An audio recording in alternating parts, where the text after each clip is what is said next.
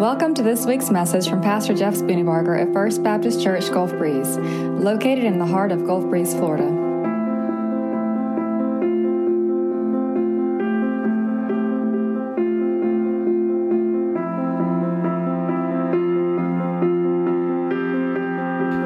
I had a conversation the last couple of weeks that reminded me of my youth.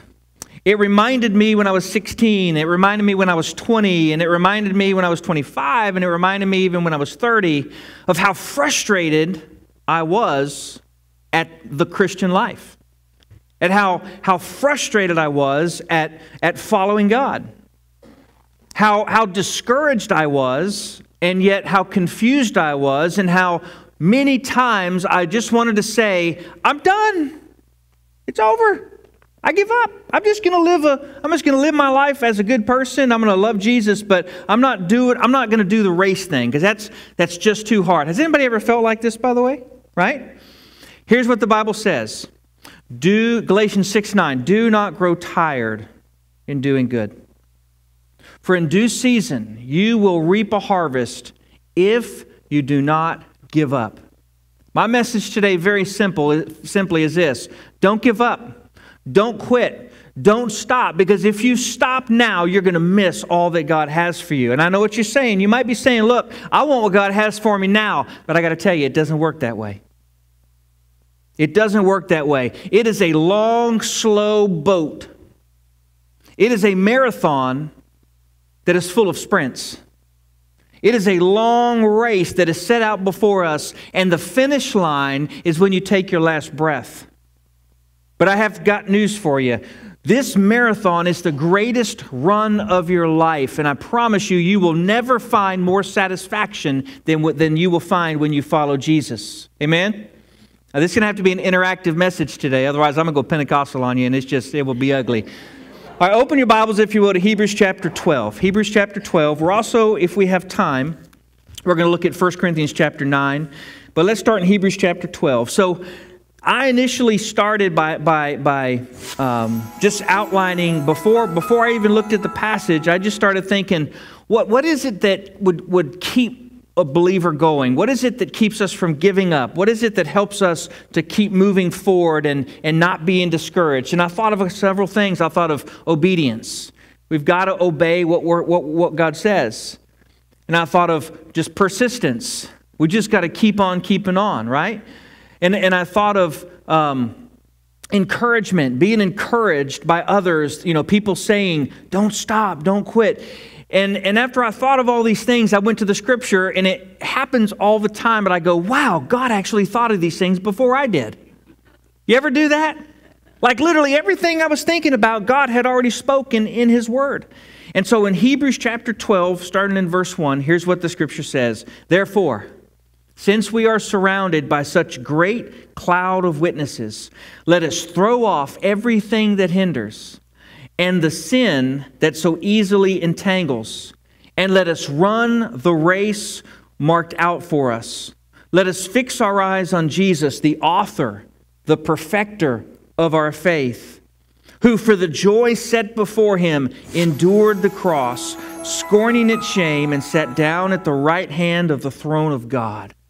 Consider him who endured such opposition from sinful men, so that you will not grow weary and lose heart. In the first verse, the scripture says, Therefore, since we are surrounded by so great a cloud of witnesses, what we have here is a picture of something that God is doing that is bigger than us. We have a picture of a continuing faith now, I've always preached this passage anytime in the past where, where we're in a stadium and we've got this crowd and you can do it. You can. I mean, I've, I've always had that mindset, but I think it's much deeper than that. I think that what the scripture's saying here is this we are not living our own faith. We are living and breathing a faith that has been alive since way before us. A better picture would be passing the torch or passing the baton. In any Olympic game, the apex of the opening ceremony is what? It's when the person runs into the stadium with the torch and they hand it off to someone else who hands it off to someone else. And the idea is this that torch has been handed off from the last Olympic Games, that it traveled from that place all the way to the new place. And then in, in grand fashion, they always figure out how to light the big torch, right? One time it was a guy with an arrow who got the thing lit and he went like this. I'm thinking to myself, I do not want to be that dude. I mean, national, not just national, international television. Could you imagine shoot, overshooting that? Or undershooting it and catching the whole stadium on fire? That'd be terrible, wouldn't it? Or sticking somebody in the head. I mean, that would just be awful. Talk about pressure. But you, you know, he's, and it goes up in the air and it hits and, and the crowd goes wild. The picture we have, therefore, since we are surrounded by so great a cloud of witnesses, is that, that the torch has been passed to you. You don't have a brand new faith. You don't have a faith that you just you just started working at from a baby and started figuring out. No, it has been handed to you. The faith that you have has been built upon the backs of giants. If you have no other reason to keep going on than that, that really should be enough. That the faith that you have was given to you by what chapter 11 says by, the, by men and women who the world was not worthy of.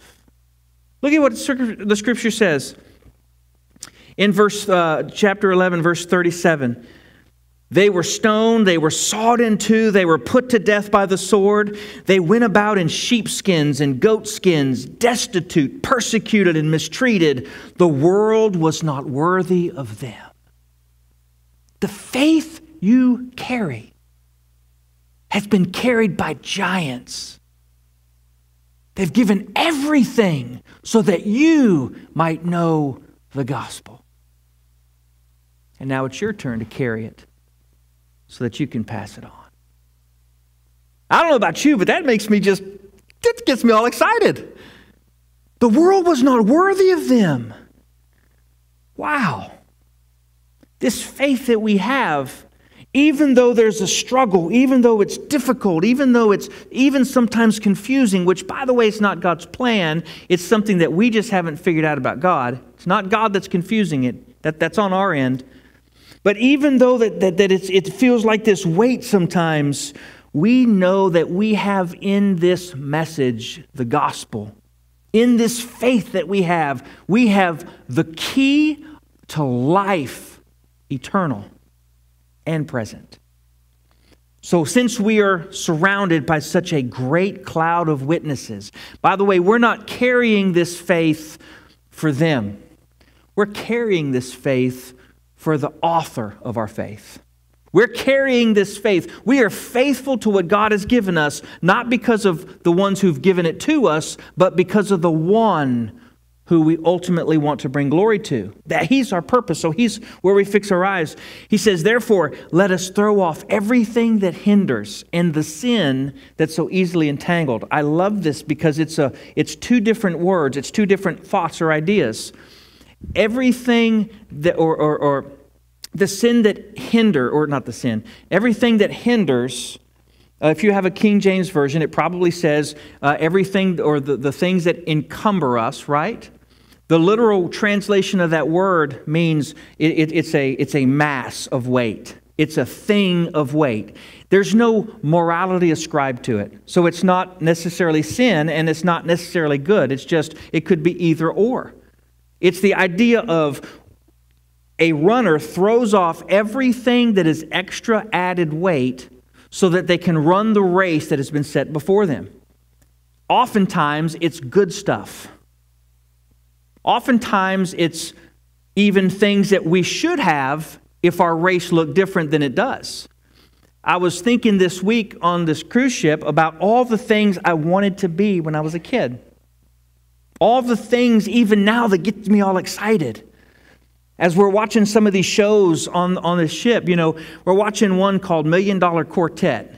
It's actually a Broadway show, and I had no idea that the story behind it was true, but it's the story of uh, Jerry Lee Lewis and Elvis Presley and Johnny Cash and another Carl, is it Carl? Perkins, yeah. And then Sam Phillips, who was the, the guy who orchestrated it all. And, and as I'm watching this, man, I'm going, I want to be up there. I mean, Shannon literally half, most of the time, putting her leg on my hand on my leg, going, "Would you stop? You're shaking the whole row." I mean, I'm just, I'm just getting all Elvisified. I mean, I'm just, I'm getting all excited. I'm, I mean, it's in me, and I'm thinking, I was born to do that. And then I realized, I'll never be that. The dream is dead. I'll never be a performer or a musician to play for thousands. Why? Because God had another calling.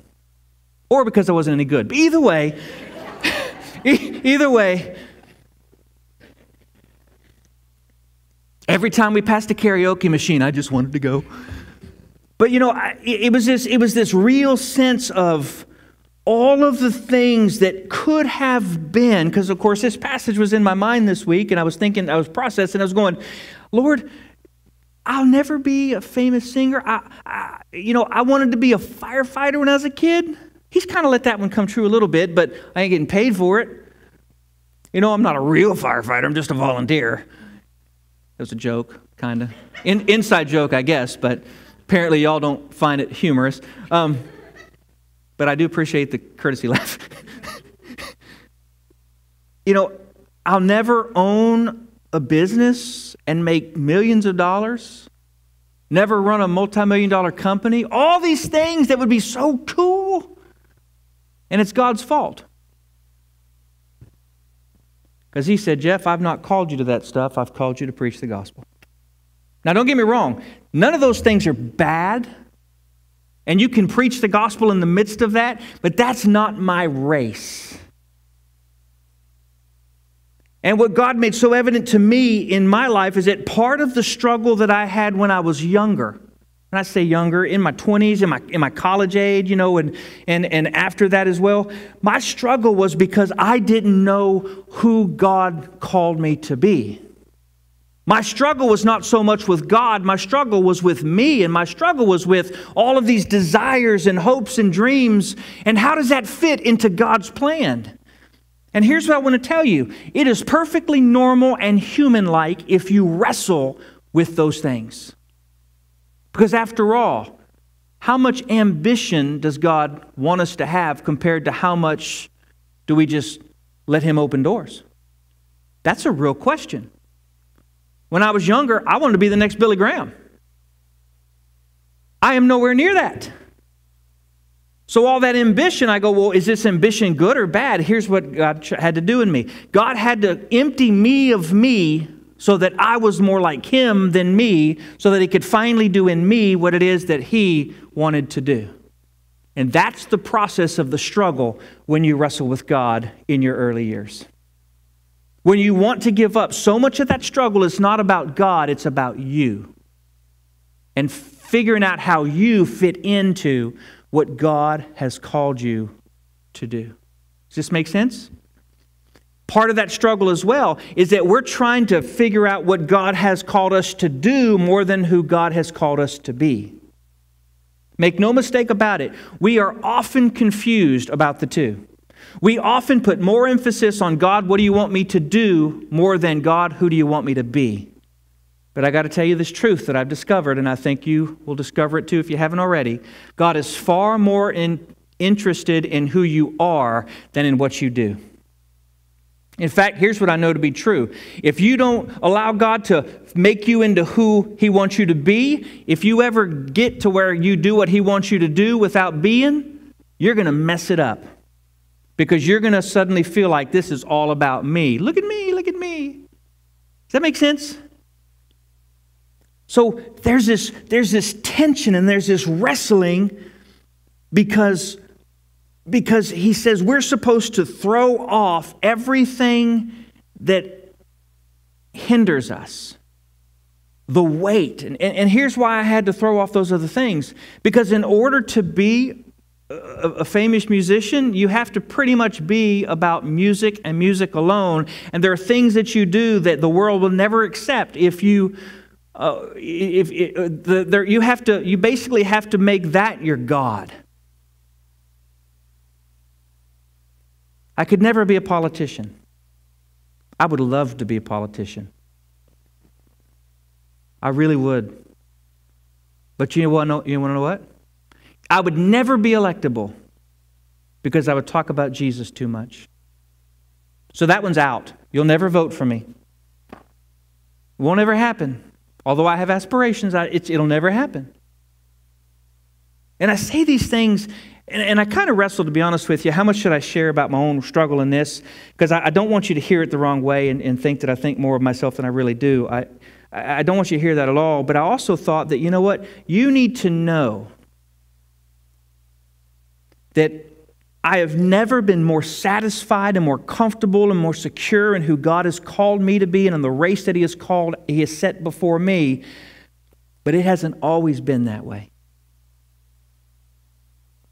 And I tell you that to say, if you're in on this side of it going, man, I'm so frustrated, I'm so confused, I just, I really want to throw my hands up in the air and wave them like you don't care. I, I just, if you feel, sorry. I, if you're in this spot, I want you to know it doesn't always stay that way. If you don't give there were times in college when me and God had it out. When I say me and God had it out, what I really mean is He didn't squash me like a bug. He allowed me to vent. And I won't go into it now, but there was a moment when the light switch just went. And God's presence was overwhelming. And it was, it was like it was like moving to a whole nother level not in a weird way, but it was like God just goes, you know what? You've wrestled enough. Now I'm going to give you peace. And then after a while, I'm going to I'm going to tweak you some more and I'm going to do in you. You don't want to know what spiritual maturity is? Spiritual maturity, I believe, is when God does more through you than he has to do in you. Does that make sense? When God is doing more through you than He has to do in you, it doesn't mean that He ever stops working in you. It just means that you have matured to the point where, where the basic, you know, you, you've got, you know, you don't have to wrestle with faith so much anymore. You don't have to wrestle with obedience so much anymore. You still maybe a little bit, but at the end of the day, you're, you don't have to worry about those elementary teachings of the faith because you finally have gotten to the point where you go, okay, Lord, I just, I believe it, I'm going to do it. You're, you're my Lord. That's, a, that's spiritual maturity. So now God is able to do more through you than he has to do in you because you are ready. I dare say that for some of us in this room, the wrestling and the struggling is because God is in the process of making you ready. Now, here's the cool part He doesn't wait till you're ready to use you, He uses you through the whole process. But somebody in this room, you want to be on the level of, of, of influence that takes years to get to, and you want to get there now. I have to tell you, it don't work that way. By the way, the only thing stopping that is you. God will work much faster in you if you'll let Him. Does that make sense? It's not, it's not a problem on his side, it's an issue on our side. Why? Because he's got to take us out of us and put his spirit into us in such a way that we now look like him, think like him, uh, love like him, and he can use us in those ways because we're full of him and not us. Now, I would, I would, some would say, well, who has a harder time? Is it the one who grew up in the faith, or is it the one who came to faith later in the life with all the junk in there? I actually think it's the one who grew up in the faith who has the harder time. Because the one who grows up in the faith, the enemy can be so cunning and deceiving. And he can make very little difference between, he, he can make it to where there's a very difficult time de- determining the counterfeit from the real thing. And when we're, when we're Christians all our life, which that's not possible, at some point, we have to trust in Jesus. But if, if, if we are raised in a Christian environment all of our life, things look the same coming up. And so sometimes it's hard to know where pride is.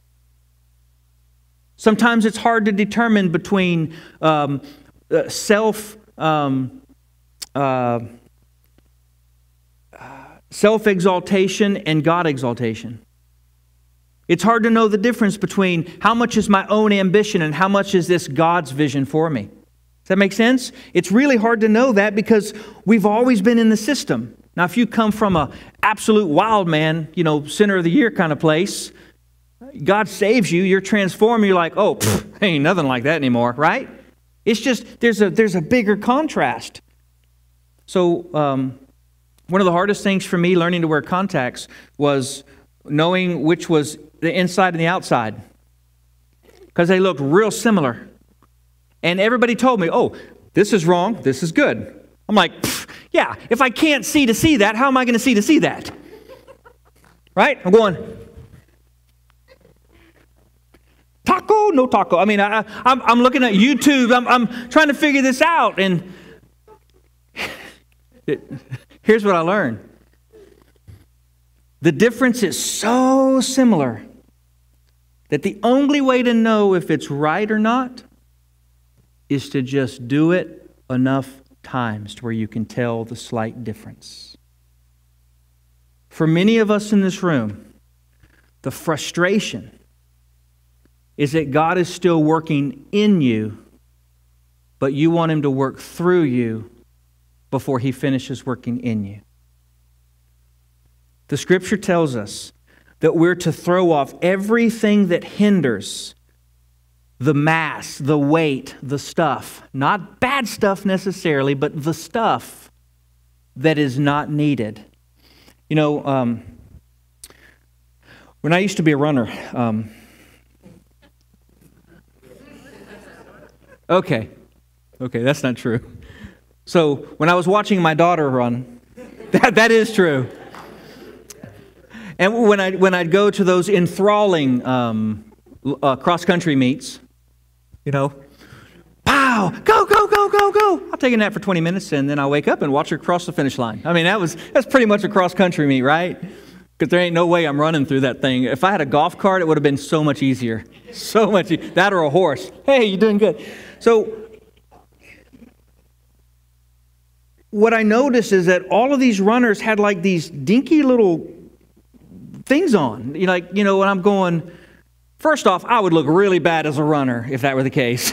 Second off, why are they so, why, are, why do they have such little uh, clothes? And I go, oh, because the more, every single ounce matters.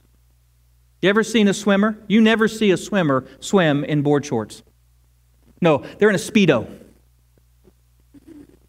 One of the reasons I'm not a swimmer, too. now, now that I think about it. Sorry, that probably shouldn't have come out of my mouth, but. Oh, by the way, I always wanted to be a comedian too. That was one of the. On, the ship, I'm thinking, man, I could do that. I could do that. I have all kinds of material.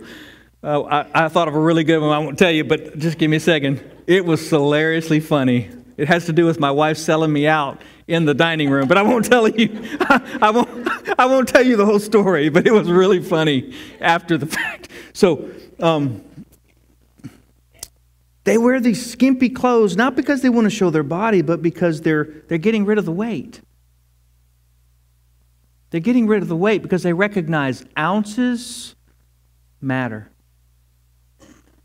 My question to you is this Is your faith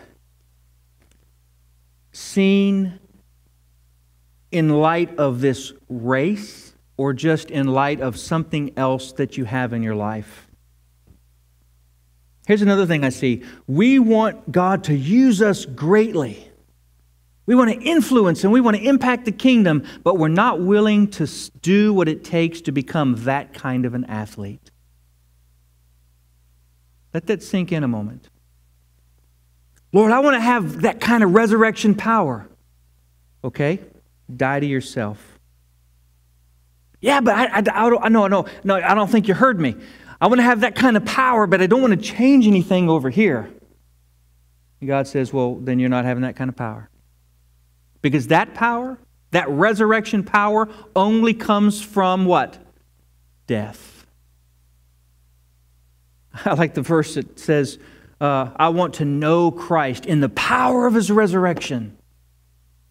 And then the next part that we kind of whisper or go very quickly through, and in the fellowship of sharing in his sufferings. We want the power, but we don't want the fellowship of suffering. And you can't have one without the other. So we throw off everything that, in, that, that, that hinders, but then the next portion, the next uh, picture is different. It says, and the sin that so easily entangles. Now, I've always preached this passage to mean the sin that in our lives that entangle us, but I don't think that's what it means. And here's why because the sin is a definite article. The sin, which means the author had a sin in mind. Well, what sin would he have in mind? Well, you interpret Scripture through Scripture, and you always have to look at what's before and what's after. And here's what's before it's the wall of faith. By faith, Abraham. By faith, Moses. By faith, Rahab. By faith, David. And so faith is the backdrop. So, what is the sin that so easily entangles us? It's unbelief. I don't believe God is who He says He is. That so easily entangles. That's the problem. If you want to run the race to the end, then you've got to pare down and then throw off the sin of unbelief. You've got to come to the place in your life where you believe God is all that He says He is. That He's the same God of yesterday, today, and forever. That He's a God who is everything that he says about himself with no exceptions. Why? Because the race that God has marked out for you and for me is going to require faith. It's going to require faith. It has to. Why? Because if it didn't, then it's our own race. Think about it. What runner wants to run a, a, a 0.2K? The only people that want to run a fun run are people who don't run and they just want a shirt. Or the people who say, I want to say that I ran. Look at me. I, I, I love it too because they always do the, the, big, the big run and the little run on the same shirt.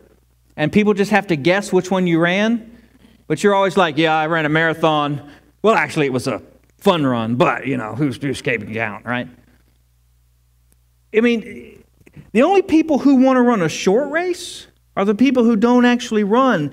The, the, the run that He has marked out for us requires faith. He says, Let us, or, or, let's go back, and let us run with perseverance the race marked out for us. I love this part because he says, Let us run, not walk, not jog, not mosey through, not casually wander. Let us run. The picture here is this I am a highly skilled, totally honed athlete who is running to win the prize. 1 Corinthians chapter 9 verse 24 and following. I am running to win the prize. If you ain't first, you're last. That's the theology of Ricky Bobby right there. I'm not running to get a second medal. I'm not running to just finish. I am running to win. And see, here's the thing so many of us, my problem was that I thought that ambition was, I had to totally kill it all and just, oh, whatever door God's open, God opens. But that was the extreme of what God really wants. He does want vision. He does want ambition. He just wants it to be His ambition and His vision. There's a big difference. He doesn't want us just necessarily to be obscure. He wants us to be obscure so that His name is made great. So if that happens by being on a stage somewhere and that's God's race for us, then that is where we ought to go. But if that happens in a back room somewhere, then that is where we ought to go. I watched this uh, thing on Billy Graham, this uh, documentary over the, over the, on, the, on the cruise. And one of the things that every single person, almost without fail, said is that he was a graciously humble man. Now, do y'all, for the, those of you who are 18 and younger, Billy Graham was the greatest evangelist of all time in that he preached to more people on planet Earth than anybody ever before or since.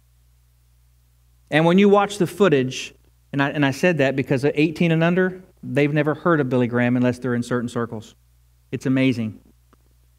So I watched this footage, and you could see God's power in these crowds of thousands in Russia, in China. He got into North Korea. He was in places that was closed, just totally closed, and God opened doors for him, and he was able to preach. But the thing about that was this all of his ambition rested in the power of the gospel, not in the skill of his preaching. The reason he went so far and preached to so many is because everything that he did was for God's glory, not his own. And he was able to keep that through his entire ministry. And I say that to say that you and I, when we are looking at running with perseverance, sometimes we walk because we feel like, well, I can't run because that's unholy, that's unspiritual. I got to just like, you know, ease our way. Listen, if God has placed a vision in your heart, run. Don't walk. Don't deny the vision, regardless of the size, if that is what God has placed before you. Can I get a witness? But don't make your vision God's vision. It don't work that way. Again, the frustration is in knowing what has God set for me. So he says, run the race excuse me, let us run with perseverance. That's this idea that I'm not going to give up. I am, I am intentionally running with all that I've got. Run the, with perseverance the race marked out. Here's, you're going to love this. The race, the Greek word for race is agon. Say that. Agon. Now, you know Greek. See? It's a little Greek to you. I knew a little Greek too. He ran a restaurant down on uh, the shoreline. Excellent, excellent food. Agon, does that sound familiar? What does agon sound like? Agon. Agony. The root word for race is the same word we have for agony. Now that describes a race. I've never seen a runner run past the finish line going, Yes, I feel marvelous. Never. I see them looking at the finish line and hope springs in their eyes and it is dead man walking. They go over and then they fall over. Sorry. but that's literally what they do. They're gasping for air. Wow.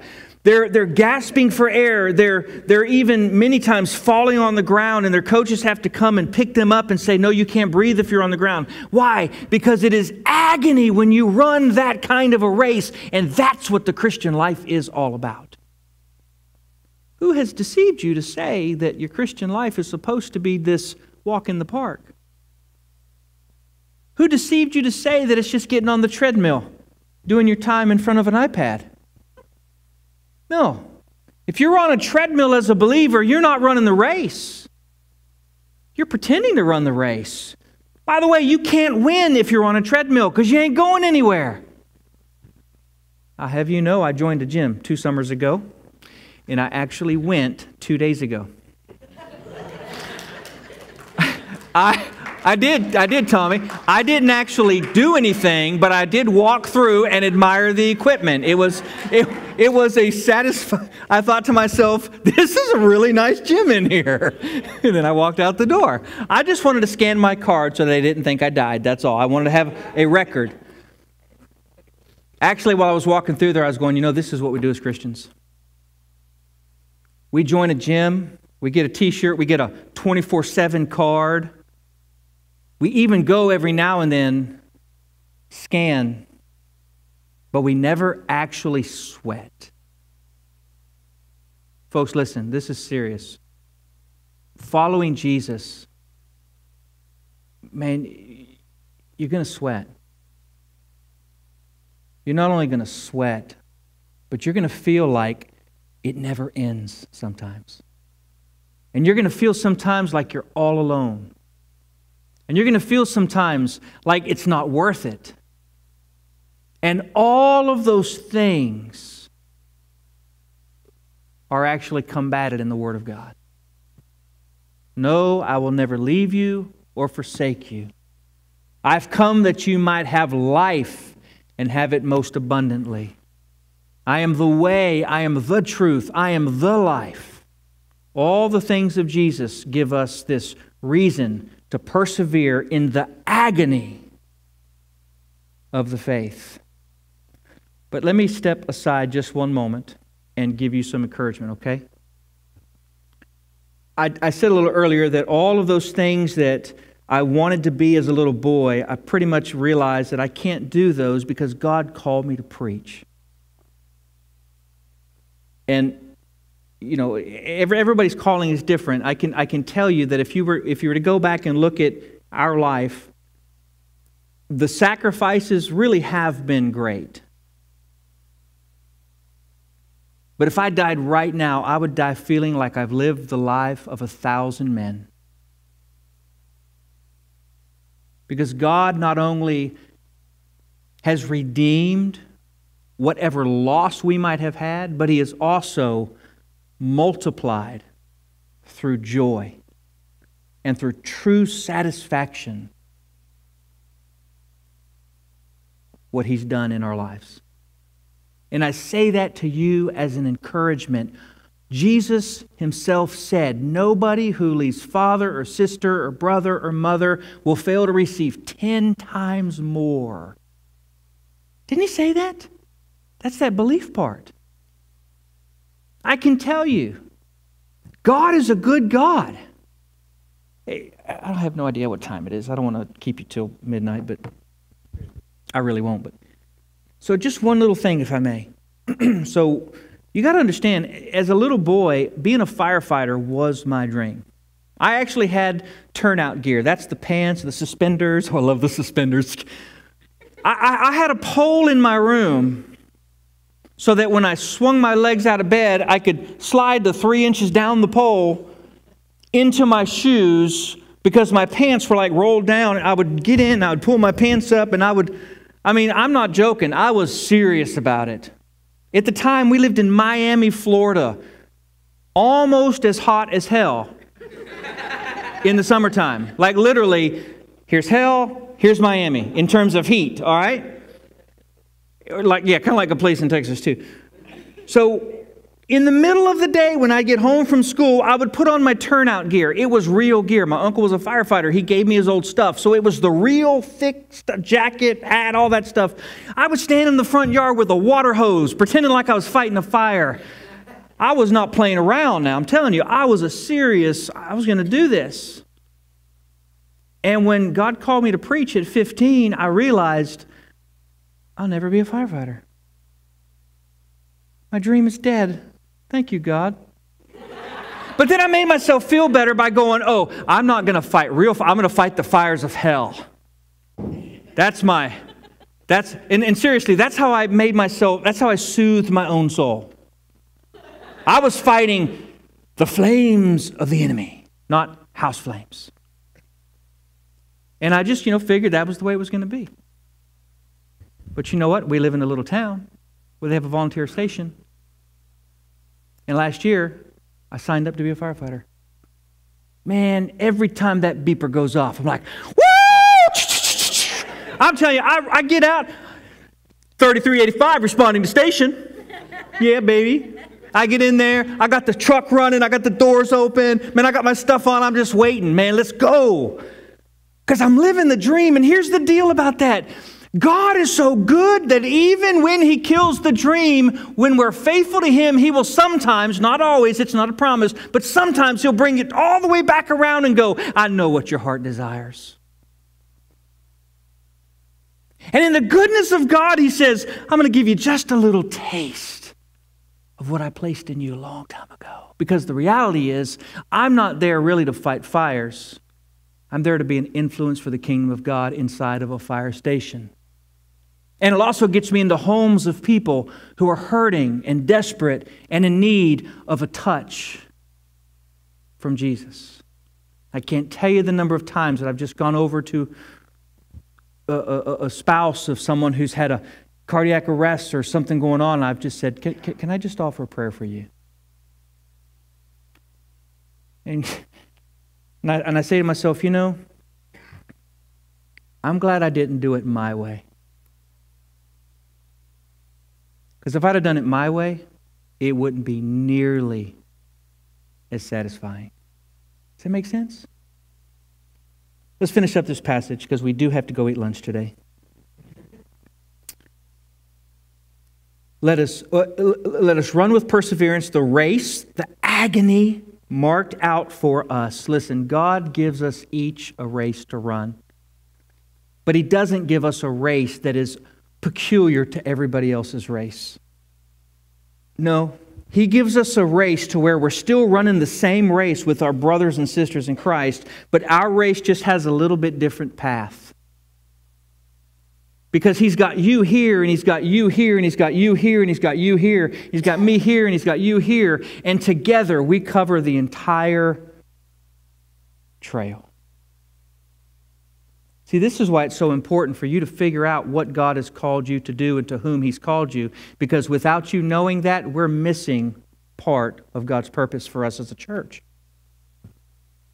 Hear me say this Johnny Cam, God has given you a supernatural spiritual gift.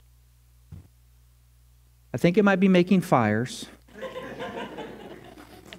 but beyond that, he, he did a Louisiana bonfire the other night for our single adults. My eyebrows were singed and I wasn't even there. I mean, it was huge. Johnny, I'm not joking. God has placed in you a supernatural spiritual gift. I'm just going to pick on you. I'm not going to say that to everybody else. because I know that you like attention and you like to be up on stage. He hates that. I would never do that to somebody that I didn't feel I wouldn't. But He has, every one of us in this room, God has given us a passion. God has given us a gift. God has given us, I don't even want to say skill, but maybe it's part of a skill. And when we understand that He's given us that to use it for God's kingdom, what a glorious day. So let us fix our eyes. This is the key, folks let us fix our eyes on Jesus, the author and the perfecter of our faith. You want to know why it's sometimes hard for us to run this race? It's because we're looking at everybody else. I don't know about you, but I can't, I can't run if I'm looking behind me. It was kind of funny walking on the ship. I would watch people who were talking, boom, run into stuff. You see little kids do it all the time. They're just walking, they have no idea that a danger is right in front of them. But that's what we do as a believer.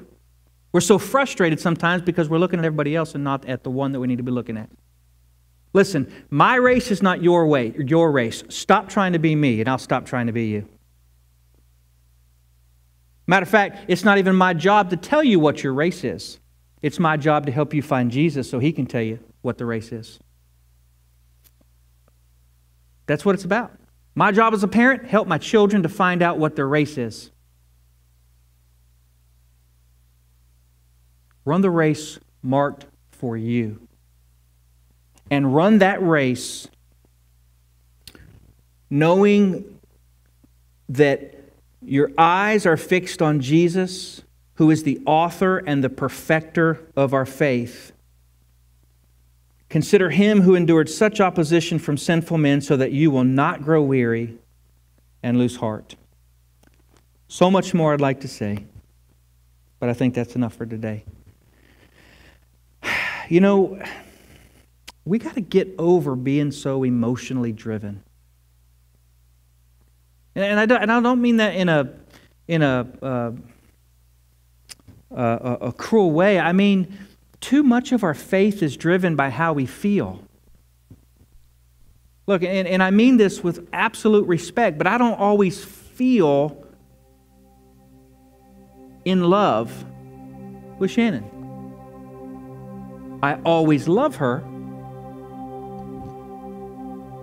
But if I'm tired and grouchy or I woke up on the wrong side of the bed, I the first first thing is, "Oh, I love you so much." That's the, I mean, that's and she the same thing for her for me. She doesn't always feel in love with me.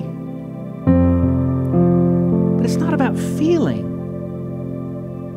It's about the day that we stood before a pastor and a congregation and God, we said, I promise to love and cherish and all those other things till death do we part. Nowhere in there did it ever say, I promise to feel like I love you. Guys, if we could just get through this, if we could just realize that our faith is not built on feelings, it is built on the truth of what God has already said. Then we can step into His presence going, you know what, Lord, I don't feel like worshiping you. But the greatest worship is the worship that is born out of sacrifice, not out of feelings. But here's what I know when you do what you've committed to do in spite of the feelings, the goodness and the tenderness and the mercies of God will be new for you each and every morning. And when I say every morning, what I mean is like maybe in seven mornings away. It, it may take a little longer than we want, but God is faithful. Amen? So, one last thing. So, as some of you know, I, I did a, D-Min, a doctor of ministry. It took me nine years to do it. Nine years, literally every single day, 365 days for nine solid years. It was, on, it was a weight on my shoulders. There were multiple times that I wanted to, to give up. Multiple times that I wanted to be like the other 50% plus of the class that said, you know what, I can't do it, it's too much. The only reason I finished Literally, the only reason is because I refused to quit. Don't get me wrong, I had some help along the way. I had some people who, who, who, who encouraged and helped, but that wasn't enough to keep me going. Because nobody else could do it for me. It was all on me. And the only reason I finished was because I said, I will not quit. I mean, it was just And my message to you is this do not quit. Grab a hold of this race and say, God, I will not quit. And when you feel like you can't go anymore, the grace of God is sufficient for you. You may not but it's there because He promised it would be there. Do not quit. Father in heaven, I pray for your people today. I pray for your grace. That would be grace upon grace. I pray for hope. God, I pray for truth. I pray that you would you would give us encouragement through your word. And I pray that the word that you've that we've heard today would, would bring life inside of us. Lord God, I ask that you would, would take the one who today is so frustrated, and I pray that you would settle their heart, calm them, Father, and remind them that it is a marathon. It is a long, long race. God, for the one who doesn't know why you have made them or what you've called them to be or to do, God, I ask that you would make them search because your word promises that if we will search for you, we will find you. In other words, you will make yourself known when we search with all of our heart. Father, I ask that this very moment you would reignite the passions of our youth. Lord, now that you've had to, to empty us of us, I pray that you would reignite those things that were born of your spirit inside of us. And I pray that you would help us to see what we've never seen before. And I pray that you would help us to, to, to have, have the, the, the ambition that we used to own for ourselves, but now we recognize it's you inside of us. And God, I pray that we would have great faith, that our little faith would turn into giant faith, and that faith would be totally built upon your, the revelation of yourself in your word. God, I ask these things because all that I've asked for is for your glory. Every bit of it is so the name of Jesus can be magnified and glorified to the ends of the earth. God, this is my prayer. In Jesus' name, amen. This morning, have you ever placed your faith in Jesus Christ? The Bible says it's by grace that you're saved through faith, not of any of the works that you've done.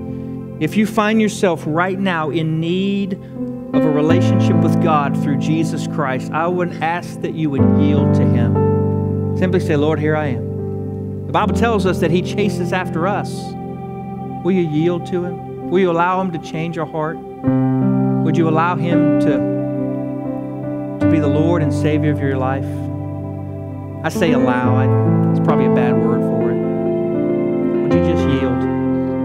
Will you stand to your feet?